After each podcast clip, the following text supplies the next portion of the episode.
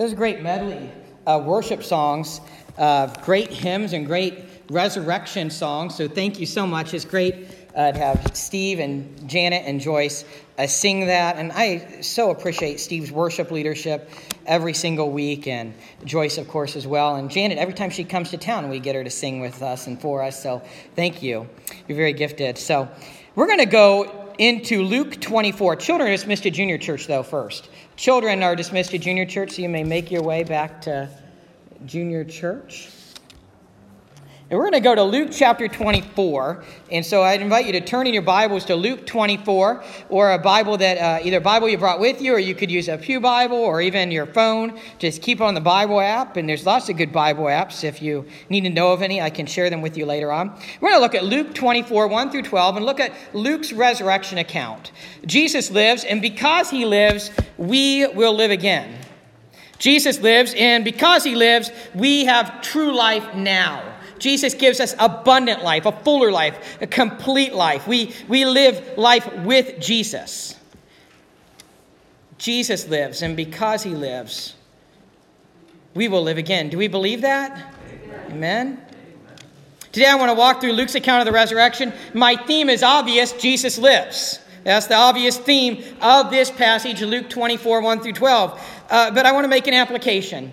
Marvel at the great things God has done and be like these women. We're going to read about women who are just a perfect example. Be like these women, these early women disciples, and share this good news with others. As we look at this passage, we're going to see the women were the first to go to the tomb. The women were the first to share this message with others. But we're also going to see that Peter marveled at the great things God has done. And those are applications. So we're actually going to walk right through this passage. So if you're in your Bibles, uh, I invite you just to follow along. I'm going to read verse by verse. We're going to walk right through it. First, here we see the anointing of the tomb. In verse 1, we see the anointing of the tomb. Verse 1 reads But on the first day of the week, at early dawn, they went to the tomb, taking the spices they had prepared. You know, I need to put this passage in context because, as I repeatedly say, the chapters and verses were not original to the Bible passage. They were added much later on. So Luke 24 follows Luke 23. And this chapter follows just perfectly. In the previous chapter, Jesus was crucified. In Luke 23, Jesus was crucified. And in Luke 23, verses 50 through 56, Jesus is buried. Jesus was buried in Luke 23 55. The, just a few verses before this, Jesus is buried. And this is very, very important. The women knew where he was buried.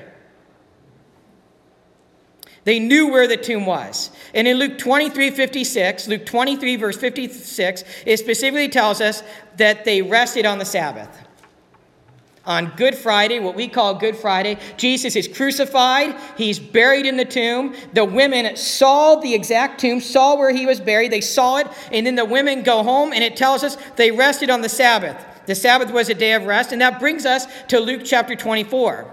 The women are going to the tomb to anoint Jesus' body. That's what it says right here in verse 1. They're doing this because they could not do it on Saturday because it was a Sabbath.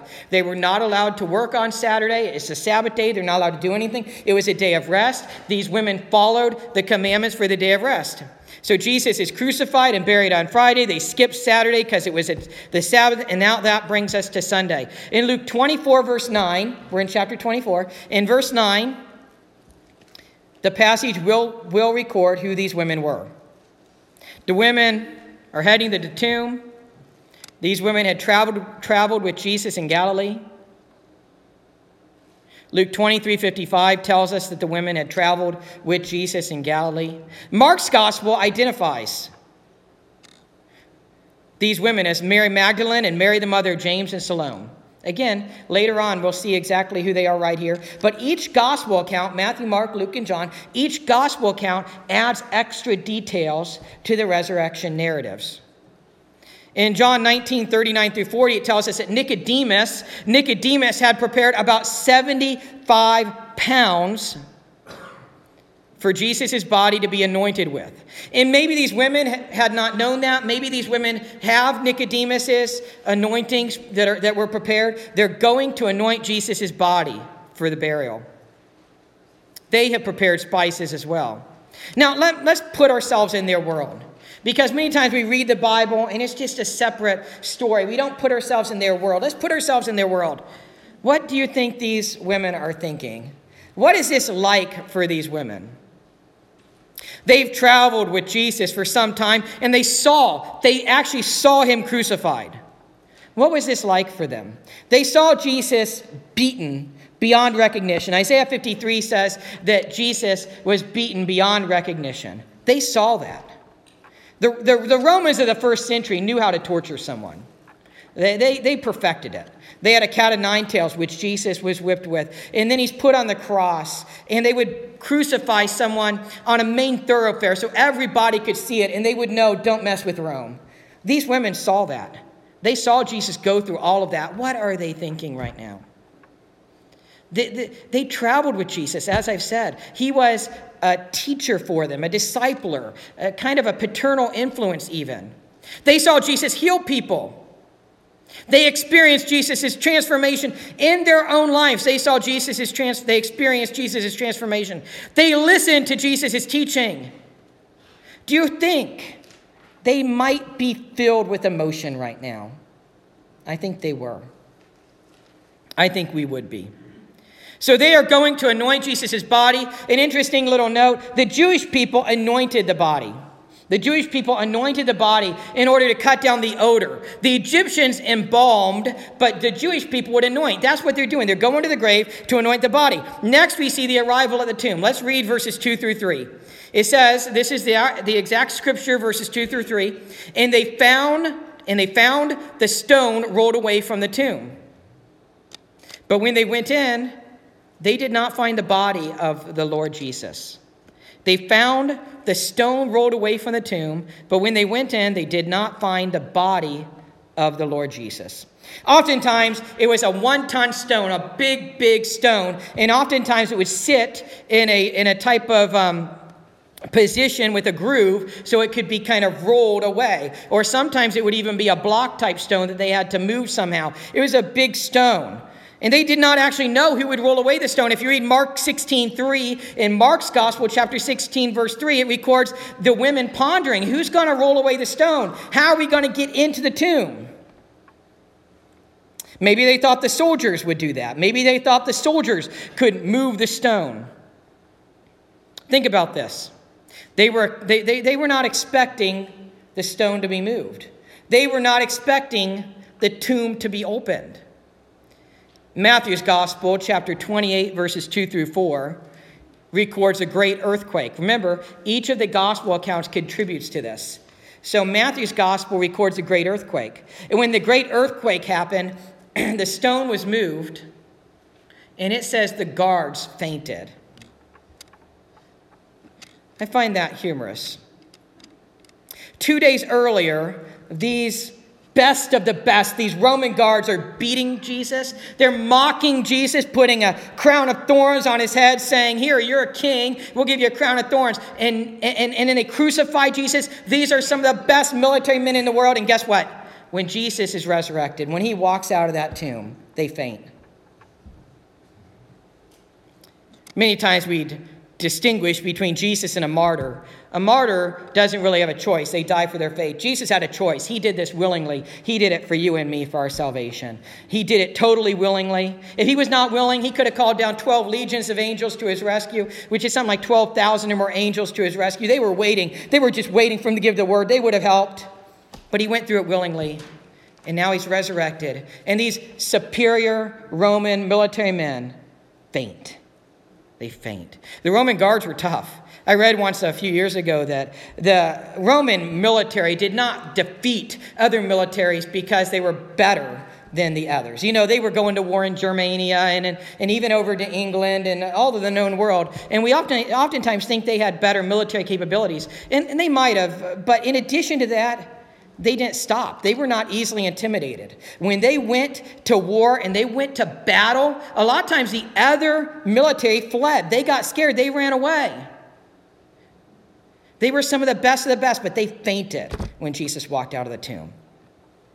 So the women find an empty tomb, verse 3 says. The women enter the tomb. The tomb is empty. They do not see, it says, the Lord Jesus in the tomb. They do not see the Lord Jesus. Now that's very interesting because this is the first time in Luke's gospel in which Luke designates Jesus as the Lord Jesus. It seems as though after Jesus is resurrected, that's when Luke calls him the Lord Jesus. All throughout the book of Acts, which Luke wrote, Luke calls him the Lord Jesus. But this is the first time that Luke calls him the Lord Jesus in his gospel. They did not find the Lord Jesus in the tomb. You know, have you ever gone through a situation and it did not play out as expected? You expected it to go bad and it went good. Maybe the opposite. You expected it to be bad and it you expected it to be good and it went bad. This is for those women, right? They expected Jesus to be in the tomb. They expected to anoint him just like you would any other body. But he's risen from the dead. Now is a good time for me to talk about something called literary spotlighting. Literary spotlighting. Many times we see differences in the gospel accounts and we look at them and we think, why doesn't Mark say this? Why doesn't John say this? Why does Matthew say this but John doesn't? Or Luke say this but Mark doesn't? And there's something called literary spotlighting. Lee Strobel, Lee Strobel, in one of his books, was interviewing one scholar who talked about a technique modeled by the historian Plutarch, and it is called literary spotlighting. Literary spotlighting was a technique. Uh, it's like a, the- a, a theatrical performance where there are multiple actors on stage, but the lights go out and the light shines on one. We know it in drama, right? We know it in Broadway. We know it in, in, in, acting if you go to a play. There's multiple actors on stage, but the light shines on one. That's what's going on here. The other gospel accounts, the other gospel writers, they knew everything that was going on, but they, they honed in, they shined, they focused on just, you know, different details in each gospel. Literary spotlighting. I like that idea. Basically, each gospel writer is aware of the other people and details, but they're shining the spotlight on certain people and or details. Moving on here, in verses 4 through 8, we see the angels beside the tomb. Let's read verses 4 through 8. While they were perplexed, the they as the women, while the women were perplexed about this, behold, two men stood by them in dazzling apparel. And as they were frightened, as they were frightened and bowed their faces to the ground, the men said to them, Why do you seek the living among the dead? Verse 6 He is not here but has risen. Remember how he told you while he was still in Galilee that the Son of Man must be delivered into the hands of sinful men and be crucified, and on the third day rise. And verse 8 says, And they remembered his words. So, right here, we see angels. Luke is the only gospel that mentions two angels. Remember, literary spotlighting. Luke's gospel is mentioning two of the angels. We see their radiance. They, they are arrayed in dazzling robes. Luke records that the women are perplexed. They see these. They're not expecting all of this. They're expecting to find Jesus' dead body in the tomb. And they're not, they're not expecting all this. The angels give them reassurance. The women, bow, the women bow their faces to the ground. It was common if they saw angels to bow their faces to the ground. We see that in Daniel Daniel chapter 7 and Daniel chapter 10. They bow their faces to the ground. It's, it's, it's a way of showing respect. Can you imagine these women's response? The angels say, what do they say? They say, Why do you seek the living among the dead? I imagine they're a little nervous. They're more than a little frightened. It says that these angels just kind of popped out of nowhere. I'd be a little frightened too, okay? They're a little nervous, they're a little frightened. They're overwhelmed in grief as well. They're probably not thinking clearly. They probably have grief brain going on right now. Grief brain means that when you're going through intense grief, your, your mind can focus on the common everyday things, but a lot of times you're not really focused on other, other type of things. They probably got grief brain going on. And the angel, and then they find an empty tomb. They see angels. The angels say, Why do you seek the living among the dead? I imagine the women were like, What, what, what, what do you mean, living? We, we, we saw him buried just a couple days ago. We saw him in the tomb. We saw the tomb. We saw him crucified. Nobody can get up and walk away after a crucifixion. Nobody can get up. And oftentimes they died in the beating before the crucifixion. What do you mean, living among the dead? We saw the tomb closed. What do you mean? The angels give a reminder. The women are reminded of Jesus' words. The angels remind them of Jesus' words concerning his crucifixion. The angels remind them that Jesus said he would be betrayed and he would be crucified. The angel said, Remember, he told you when he was in Galilee. Now that's very interesting because Galilee was at the beginning of Jesus' ministry. So the angels are reminding the women, Hey, remember, three years ago, at the beginning of Jesus' ministry, he told you about this. Three years ago, at the beginning of Jesus' ministry, he told you that this was going to happen. Further, the angels remind them of Jesus' words concerning his resurrection. He would rise again on the third day. In verse 8, Luke tells us that they did remember.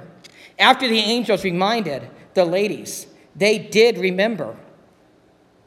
Moving on, lastly, in this section, we see the account concerning the tomb. Let's now read verses 9 through 12 in our Bibles. And returning from the tomb, they told all these things to the eleven and to the rest, to all the rest. Now it was Mary Magdalene, this is who the women were. Now it was Mary Magdalene and Joanna and Mary, the mother of James, and the other women with them, who told these things to the apostles.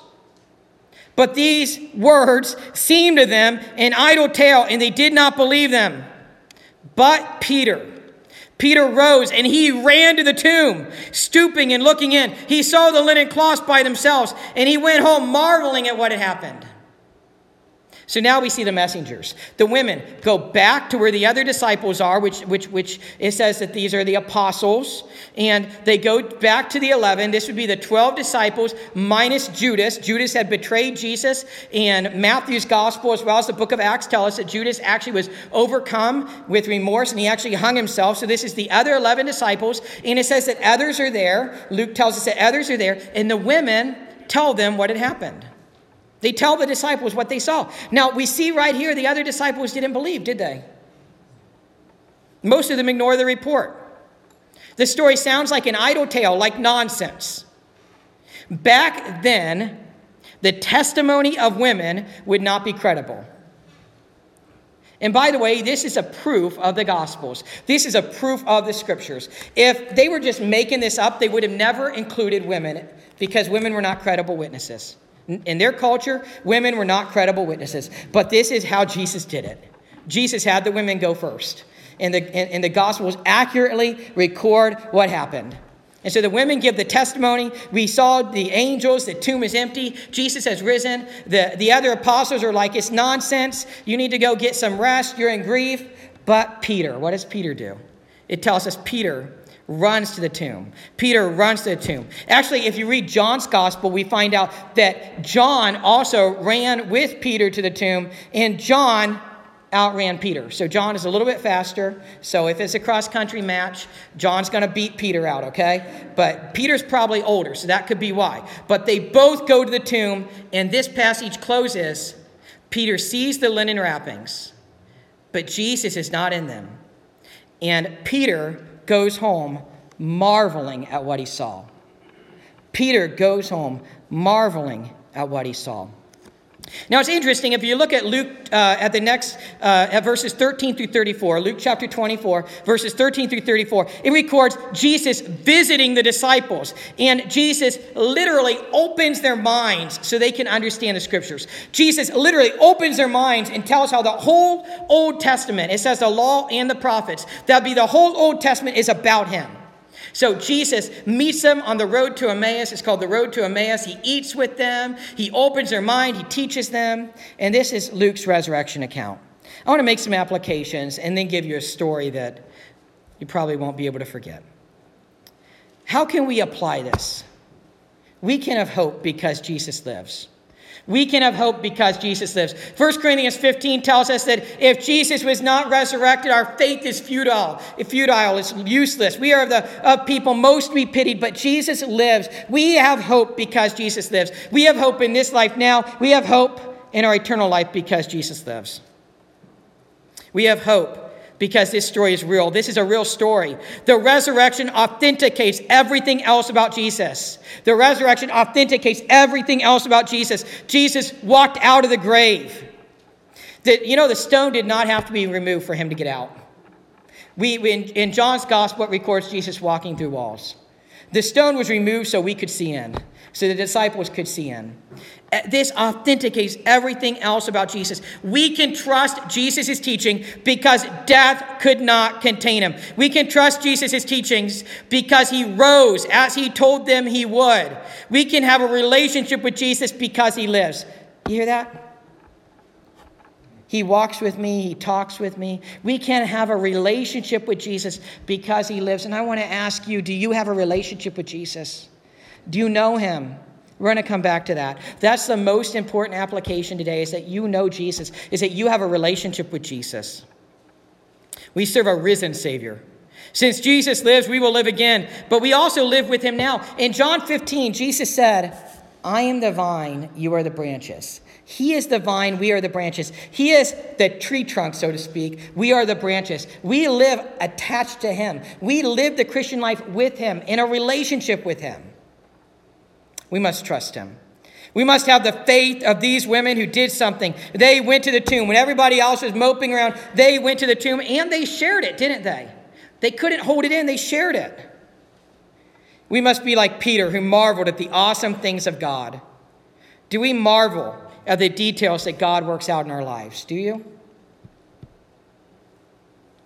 Do we marvel at our awesome salvation? How awesome this is. Jesus rose from the dead. Do we marvel at answered prayers? Do we notice answered prayers? Do we worship God? Do we notice all the bad things that God prevents from happening? Like literally prevents. Oftentimes we notice all the bad things that happen, but what about all the bad things that don't happen? My kids were watching a show about the miracle on the Hudson. You remember that probably. 2009, train's going, uh, plane, not a train, a plane is going down. They're trying to find a runway for it to land on, an emergency landing. And uh, the captain, you know, Sully says, We're, we're going to land in the Hudson. They land in the Hudson. Everybody lives. How awesome that is. Do we marvel about how God rescues people, how God saves people? How many cars pass each other in the interstate safely? How many things does God prevent from happening? Do we marvel at the great things God is doing? Or do we only notice the bad things? Think about how amazing it is that a baby develops in the womb. How awesome it is that a baby can develop in the womb and then the baby's mother can even feed and provide for the baby. How awesome. We are, the Bible says, we are fearfully and wonderfully made. There's studies done about the thousands of nerves that have to connect just so that baby can see when the baby is born. Our bodies are amazing. Do we marvel at the great things of God? Do we marvel about the resurrection? Death could not contain him. In the year 18, 1899, 1899, two famous men died in America. One was an unbeliever who had made a career of debunking the Bible and arguing against the Christian doctrines. The other was a Christian. So an unbeliever died, and the unbeliever was always speaking and writing against Christianity. The unbeliever's name was Colonel Ingersoll, and they even had Harvard lectures named after Colonel Ingersoll, Colonel Ingersoll. His death was sudden and came as an unmitigated shock to his family. He was an unbeliever. The family had no hope when he died. His body was kept in his house because they could not bear to even let the body go. They were not prepared. He was an unbeliever. They had no hope after death. They were inconsolable. Eventually, they had to remove his body from the home because the corpse was starting to decay. At length, the remains were cremated, and the display at the crematorium was so dismal that some of the scene was even picked up by the newspapers and communicated to the nation at large. Ingersoll had used his great intellect to deny the resurrection. When death came, there was no hope, absolutely no hope at all. And the departure was received by his friends and family as an uncompensated tragedy. That was the first person that died in this illustration in 1899. The second person was D.L. Moody. Moody Bible Institute uh, is named after him. Moody Radio, if you listen to it, named after him. D.L. Moody was the first kind of Billy Graham evangelist. He was preaching all over, preaching the gospel all over the United States of America. He was preaching the gospel even in England. A great, great, great, powerful evangelist. And he died. And his death was triumphant. For himself and his family. He knew Jesus as Lord and Savior. He declared the gospel, and when he died, he had hope, and so did his family. Moody had been declining for some time, and his family had taken turns being with him. On the morning of his death, his son, who was standing by the bedside, heard him exclaim. This is what D.L. Moody exclaimed Earth is receding, heaven is opening, God is calling. You're dreaming, Father, his son said. D.L. Moody answered, No, no, Will, this is no dream. I have been within the gates, I have seen the children's faces. For a while, it seemed as if D.L. Moody was reviving, but he began to slip away again. He said, Is this death? This is not bad. There is no valley. This is bliss. This is glorious. By this time, D.L. Moody's daughter was present, and she began to pray for his recovery. But he said, No, no, Emma, don't pray for that. Don't pray for that. D.L. Moody said, God is calling. God is calling. He said, This is my coronation day. I had been looking forward to it. Shortly after that, Moody was received into heaven. At his funeral, family and friends joined in a joyful service. They spoke and they sang hymns. They heard the words proclaimed Where, O death, is your victory?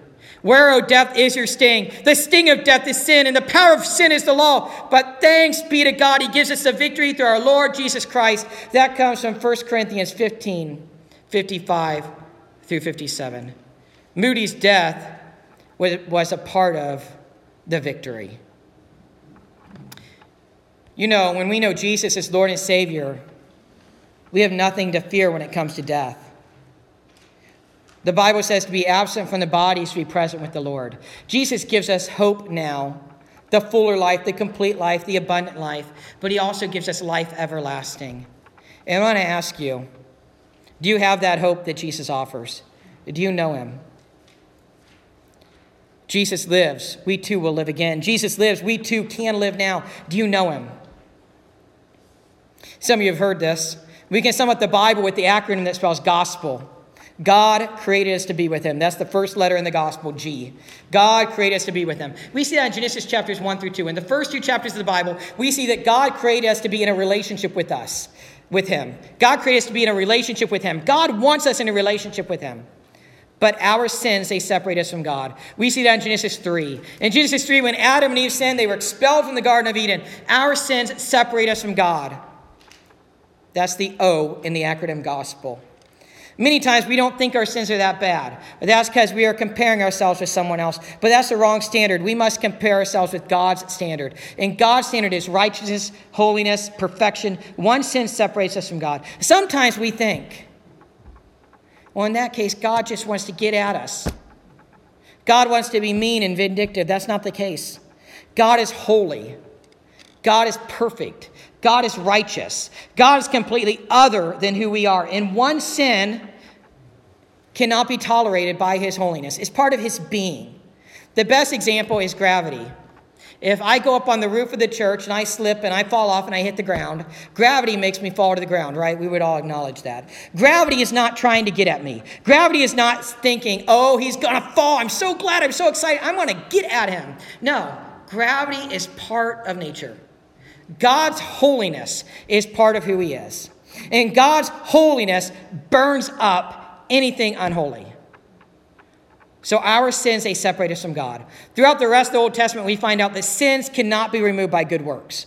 And that, that's from Genesis 4 through Malachi 4, the rest of the Old Testament. Our good works don't cover sin.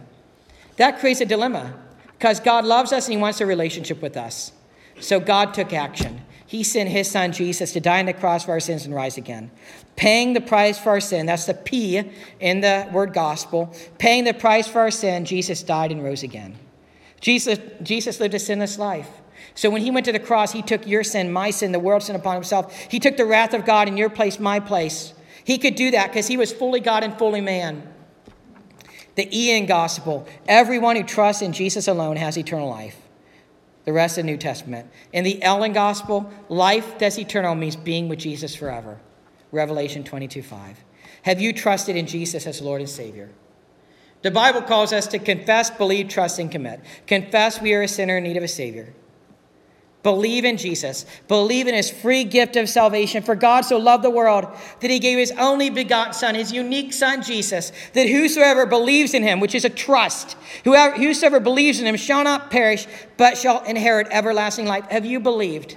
Confess, believe, trust, and commit. Let's bow our heads and close our eyes and go to a state of prayer. I want to ask you that important question Are you living for Jesus now? Have you confessed you're a sinner in need of a Savior? Have you believed in Jesus as the one and only Savior? Have you trusted in Him? Are you committed to Him? Some of you might have done that years ago, but you're not living for Him. It's time to rededicate your life to Him today. Do it today. You're never promised tomorrow. You're never, ever promised tomorrow. Some of you have never committed to Jesus. Do it today. Commit to Him as Lord and Savior. Please keep thinking about this. Take this seriously. D.L. Moody, who I referenced a minute ago, D.L. Moody was preaching the gospel in Chicago, late 1800s. And he told people, don't decide today, go home and think about if you want to commit to Christ. Well, after that, the great Chicago fire happened and thousands of people died. He said, I'll never do that again. You're not promised tomorrow. Are you committed to Jesus as Lord and Savior? Do it today. Confess, believe, trust, and commit. I'm going to ask all of us to say this prayer together. All of us together, whether you said it before or not, I'm going to ask all, all of us to say it together. If you want to commit your life to Jesus as Lord and Savior, say this totally from your heart. But whether you've done that years ago or you're doing it the first time, let's say this together. Repeat after me. Repeat after me. Lord Jesus, Lord Jesus I confess I have sinned and missed your perfect standard. I believe in you, Jesus. That you died on the cross for my sins and rose again.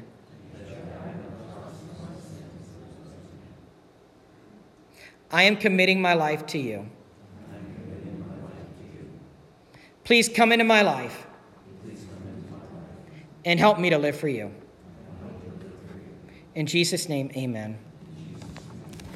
If you said that prayer for the first time, and you meant it from the bottom of your heart. You're not saved by the prayer.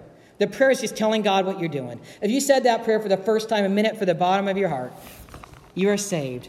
You are committing your life to Jesus as Lord and Savior. And you know what? God so desperately wants a relationship with all of us. The Bible says angels in heaven rejoice over one sinner who repents. You want to make a worship service in heaven when we repent and turn our lives over to Jesus? It makes a worship service in heaven. God wants a relationship with all of us. So if you said that prayer for the first time, or, re, or, or maybe you rededicated your life to God, share that with someone today. It's cause for celebration. Because Jesus lives, we too will live again. Because Jesus lives, we have hope. It's a celebratory event. Jesus lives, and so can we. I'm going to invite the praise team up for the closing song. As I always say, if you have questions about God or the spiritual life, talk to me. Even if you're a non believer, even if you're militantly against Christianity, if you have questions about what it means to be a Christian, talk to me. I'd love to help you. I'd love to help you. If you're a Christian that has doubts, sometimes doubts come to Christians too. Talk to me. I'd love to help you. And lastly, our altars are open. If the Holy Spirit got a hold of you and you just want to come forward for prayer, the altars are always open. So I'll turn it over to Steve for the closing song and closing prayer. Amen.